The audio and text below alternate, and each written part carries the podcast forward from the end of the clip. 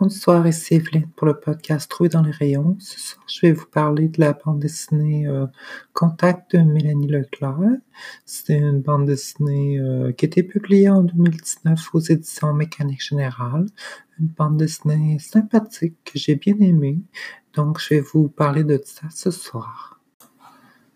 Contact raconte euh, l'histoire autobiographique de la relation père-fille, on veut, entre Mélanie et son père. Donc, euh, ça raconte des tranches de vie.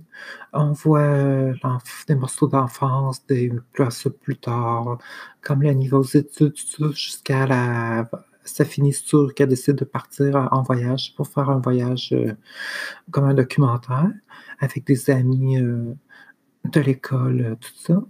Et puis, c'est sa relation avec son père, Martin. Et les deux euh, sont passionnés de photographie. C'est cette passion, cet intérêt pour la photographie, pour l'image, euh, qui, les, euh, qui les unit autour de différentes discussions. Donc, c'est très intéressant. c'est très intéressant surtout parce que, ben, un, le métier de, de caméraman à l'ONF euh, du père de Mélanie, c'est quelque chose qu'on voit rarement. En bande dessinée, qu'on a, je pense pas qu'il y, ait beaucoup de bandes dessinées qui partent là-dessus, ça doit pas.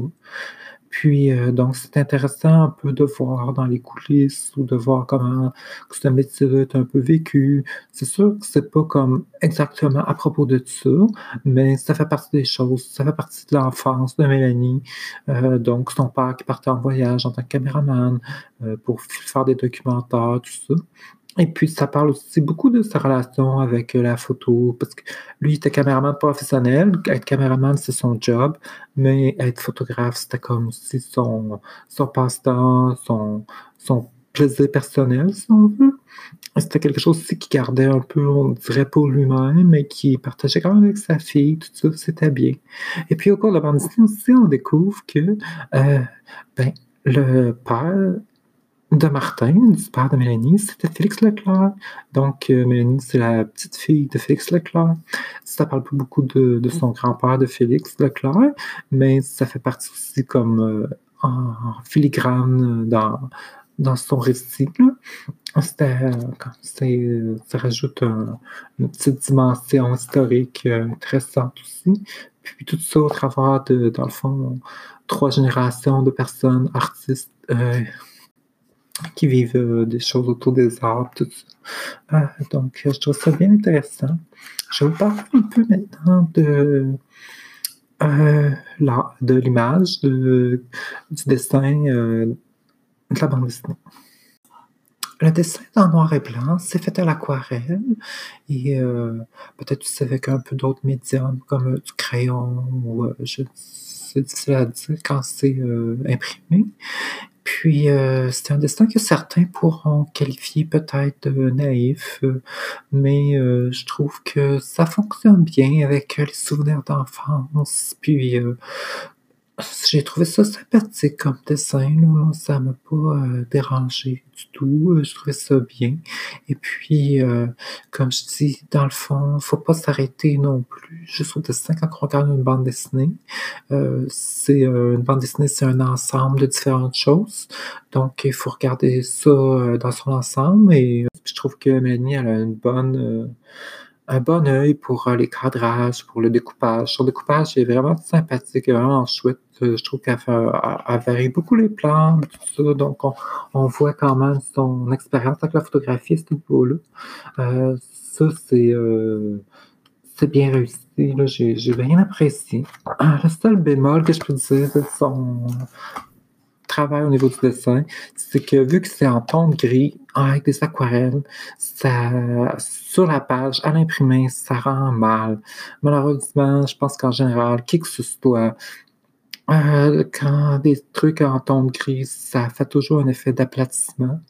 Donc, c'est un peu dommage pour ça, parce que les dessins perdent beaucoup de leur dimension, puis deviennent comme vraiment très aplatis. Euh, c'est un effet difficile à, éviter là, avec des tons gris, là, à moins de travailler vraiment avec des contrastes très élevés. Mais bon, il y a quand même des vraiment quelques cases que j'ai vraiment trouvé chouettes, qui sont vraiment belles.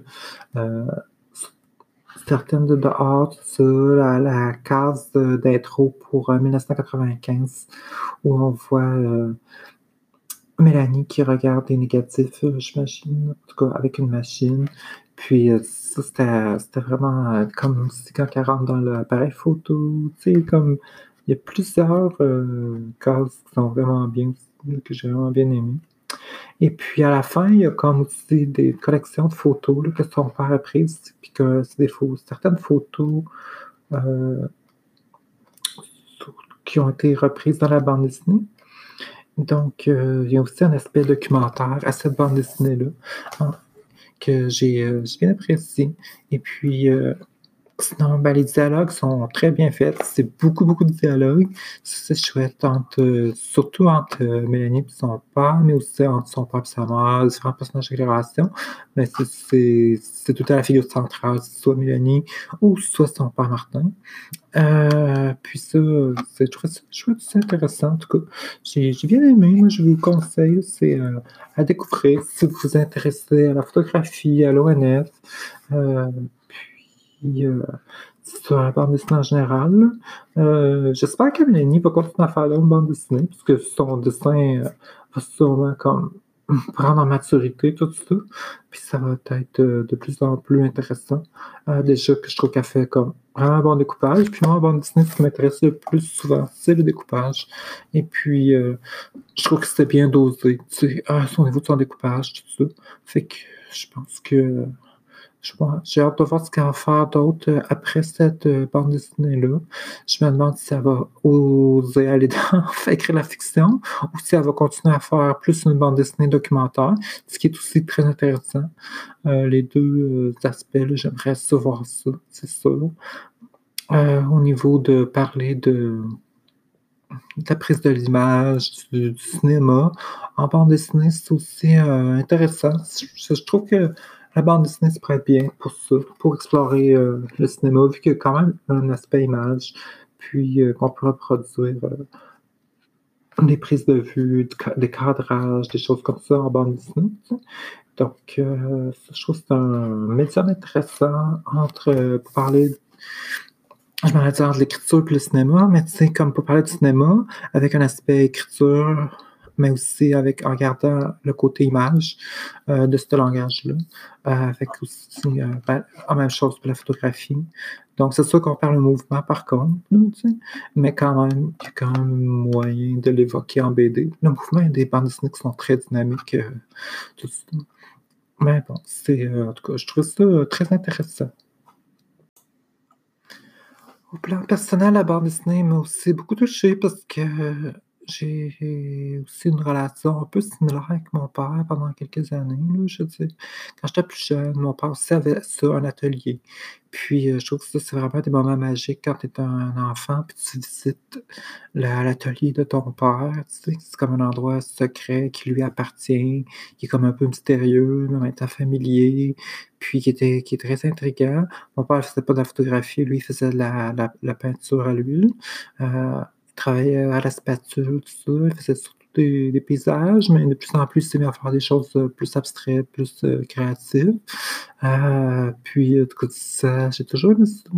Puis, ça, dans le sous-sol chez nous. Puis, j'allais souvent là-bas aussi pour dessiner. J'avais comme un petit bureau à moi. puis, je faisais des dessins. Ah, ouais. C'était vraiment chouette, J'ai plein de beaux souvenirs au niveau de, de ça, d'aller visiter l'atelier de mon père, puis de, de, le voir travailler, puis de travailler en même temps, en écoutant de la musique. Des fois, mon père me demandait de donner des titres à ses tableaux aussi. Ah, c'était totalement fun. J'étais spontané et enthousiaste à trouver des, des titres. C'est drôle. Puis aussi, hein, mon père, il travaillait aussi comme contremaître dans une usine. Puis apportait comme des livres de comptabilité ça quand j'étais vraiment plus jeune. Puis, euh, ce qu'on faisait, c'est qu'on découpait des, des, images dans les journaux, dans des, euh, dans des petites revues, des choses comme ça, des dessins que je faisais. Puis, on faisait comme un petit peu de scrapbook, tu sais. Euh, c'était vraiment chouette. Des fois, mon père, il collait comme un dessin que je faisais, puis il me demandait c'est quoi. Puis là, je racontais comme une histoire. Puis il écrivait l'histoire à côté, sur la page à côté. En tout cas, j'ai peut-être une douzaine de livres comme ça, de scrapbook, de, de livres de comptabilité transformés en scrapbook. Euh, C'était j'aimais beaucoup ça, les re-regarder après, plus tard, tout ça. Heu, il y avait aussi ah oui, il y avait aussi des images de des catalogues de jouets, là, que je découpais, des choses comme ça. Ah, je dessinais beaucoup. Bah, qu'est-ce que je dessinais? Des affaires assez typiques, là, tu sais, des robots, des dinosaures, des bonhommes, des fantômes, heu, des choses imaginaires, là, mais c'est ça qu'on me nourrissait, je c'était les jouets que j'avais, c'était aussi les livres, j'avais, j'avais des livres de Goldorak, des BD comme ça, fait que c'est ça que que je dessinais, là, je c'est ça que je que je voyais. Ah, je dessinais aussi des chats, des affaires de la nature aussi, parce qu'à cette époque-là, on était comme un peu en campagne, là, puis j'a j'allais souvent dehors aussi, j'aimais vraiment. Ouais. Puis, heu, ben, au fil des années, j'ai pris des distances avec mon père. Maintenant, ben, je parle plus du tout avec, sais. C'est, c'est un peu triste, là. Je me suis sentie, heu c'est sûr que c'était compliqué, là, comme relation, je veux dire, en tant que fille trans, dans le placard, avec un un papa qui qui aimerait avoir un garçon, mais que je pouvais pas vraiment. J'avais l'impression que je pouvais pas vraiment être le garçon, le fils, heu, qu'il désirait, puis ça me faisait de la peine. Puis, donc à ce niveau-là, qui a fait que j'ai pris mes distances, heu petit à petit. Souvent, je me dis qu'à cette époque-là, quand j'étais ado, tout ça, il aurait fallu qu'il arrive un incident, que je me fasse, heu, prendre, heu, en flagrant délit de de porter du linge de fille en cachette, puis que j'aurais été obligée de dire que je que que je vais être une fille, puis que je suis transgenre, puis tout ça. Ça aurait peut-être mieux pour moi, pour ma vie, je sais pas. Mais là, c'est ça, mais là, j'ai perdu j'ai perdu mon père, dans le fond, parce que j'ai plus de relation avec lui, là, on se parle plus, heu, c'est, heu si je le vois, ben, je vais être en mode garçon, puis je sais pas plus quoi dire. Je veux dire, les ponts étaient cassés, je pense pas que ça peut être réparé un jour. Je pense que c'est pas mal fini. Ah! Ah ouais. Mon père, heu, ben, quand il était plus jeune, mon père faisait beaucoup de choses, il était comme, heu, il avait travaillé un peu comme, heu, journaliste. Mais dans ce temps-là, ça prenait pas grand-chose, là, pour être journaliste, vu que c'était un baby boomer, tu sais. Je pense pas qu'il avait une vraie formation, mais il a pas fait ça longtemps. Il a aussi essayé de faire une boîte à chansons à Sorel avec son frère, je pense. Puis justement, Félix Leclerc était venu, heu, chanter, peut-être une soirée là-bas, je pense. En tout cas, c'est ma mère qui me contait ça, parce que mon père, il m'en parle pas, tu sais. Et puis, il a fait de la peinture pendant longtemps, des expositions, tout ça, heu puis, finalement, ben, il a fini par arrêter. Il a fait un peu de sculpture aussi avec, du métal, en fusion, projeté sur, à des surfaces, heu, qui font il faisait ça en cachette, hallucine. Et c'était quand même quelqu'un qui était créatif, qui avait de l'imagination. Je pense que j'ai reçu ça beaucoup de lui, c'était une qualité de lui que j'ai beaucoup admiré longtemps. Ah! Aimé ça comme, heu, qu'on continue à partager ça ensemble toutes les 2, tu sais. Heu, lui puis moi en tant que fille trans. Mais, heu, c'est pas, c'est pas arrivé malheureusement. Ça ça aurait pu être bien, mais c'est dommage que je pense que j'ai je sais pas. Je sais pas si des fois je culpabilise là-dessus, tu sais, je me dis: «J'aurais dû avoir plus de courage, faire un coming out, j'aurais dû plus avoir de courage pour parler quand j'étais plus jeune». Mais c'était difficile à cette époque-là, je comprenais mal mon identité, puis on en parlait moins, il y avait pas d'internet, puis tu sais, on on il y avait pas le même niveau de communication, heu, puis tu sais, j'étais toute seule à Sorel, je connaissais personne de queer, c'était vraiment comme difficile de de comprendre ces choses-là, de les exprimer. Ouais.